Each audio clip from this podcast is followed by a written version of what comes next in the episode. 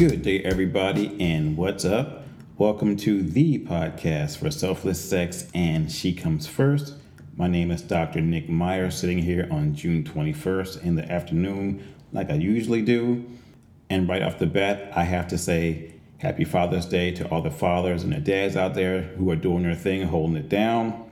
Many props to you, and I hope you guys had a great day and an even better weekend. I hope everyone is still being safe out there. Um, COVID 19 is not over. Plus, there's a lot of racial tension going on in the country right now. So, there's a lot going on. I hope everyone is doing what they can just to try to maintain. And once again, I have to say thank you for everyone who hits the like button and, and the share button and the thumbs up, you know, for all these podcasts that I've, I've been doing over the past year. And yes, it's been a year already. I just I just realized that.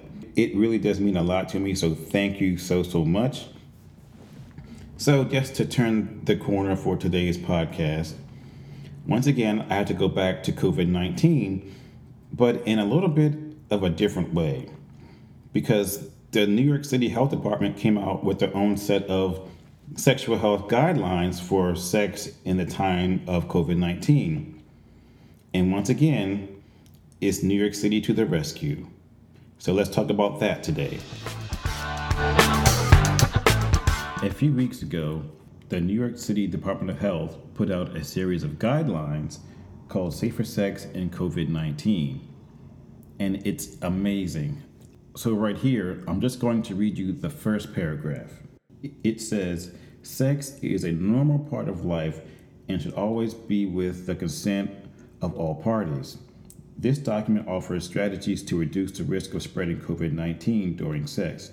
Decisions about sex and sexuality need to be balanced with personal and public health. During this extended public health emergency, people will and should have sex. Consider using harm reduction strategies to reduce the risk to yourself, your partner, and our community. I've never heard a health department that actually said people will and should have sex, that's unheard of, but it's amazing. That's incredible. Let's continue. And to keep it moving, these guidelines also go on to mention masturbation and sex work. Now, think back when have you ever heard of a publicly funded health department ever mention masturbation and sex work in any sort of positive way? Never is the answer. So it says this You are your safest sex partner. Masturbation will not spread COVID 19, especially if you wash your hands and any sex toys with soap and water for at least 20 seconds before and after use. So they actually mentioned masturbation and cleaning your sex toys. That's unheard of it's amazing. I, I passed out when I well I, I almost passed out when I read it, but it's incredible. And then it, it also goes on to say this: if you usually meet your sex partners online or make a living by having sex, c- consider taking a break from in-person dates. Video dates, sexting, subscription-based fan platforms, sexy Zoom parties, or chat rooms may be options for you. So, in other words, for the people who have sex for a living, these guidelines are actually giving them options so they can keep their income coming in during this COVID 19 quarantine. That's unheard of. Let's continue. So, then, just to make me love this document even more, they go on to mention getting kinky. Wait, what? From a health department? Yes, it's in there. They mentioned rimming, tossing someone salad, oral anal activity. And it says this rimming, mouth on anus, might spread the virus. Virus and feces may enter your mouth and could lead to infection. Wow, that's intense. And then hold on to your butts it says this I swear to God, make it a little kinky. Be creative with sexual positions and physical barriers like walls that allow sexual contact while preventing close face to face contact. So I will let you read into that what you want to, but is that some sort of glory hole type setup where something is inserted through a hole or some sort of barrier? Just to think and, and have a health department indirectly mention glory hole sex is not a bad thing. That's incredibly progressive.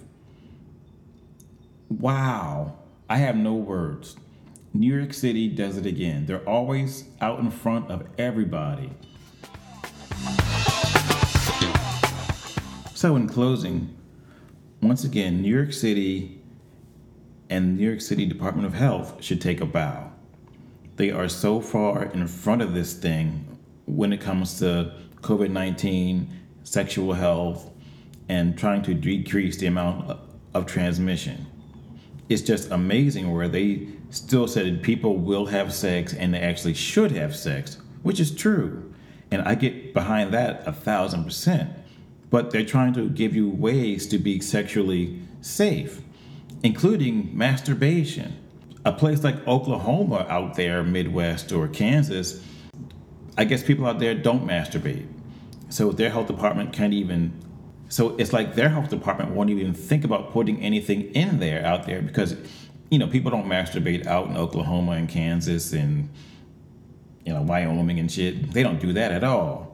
But but New York City and New York State, they realize people engage in various types of sexual activities, inc- including tossing someone's salad. That's fine. And or having sex through physical barriers like glory holes. People do that. And it, it's amazing that they mention those things in in a document that they put out. So also I can say this too. If you want to read the whole document, just do a quick Google search of NYC Health Department sex and it comes right up. It's only three pages, probably take you less than a minute a page, but it's very, very interesting. And it's so forward thinking. So, once again, thank you, New York City, for setting the bar very high. So, on that note, you guys have a great day. Stay safe out there. Continue to practice social distancing and washing your hands, and please wear your mask. And um, stay tuned, and I'll talk to you soon. There you go.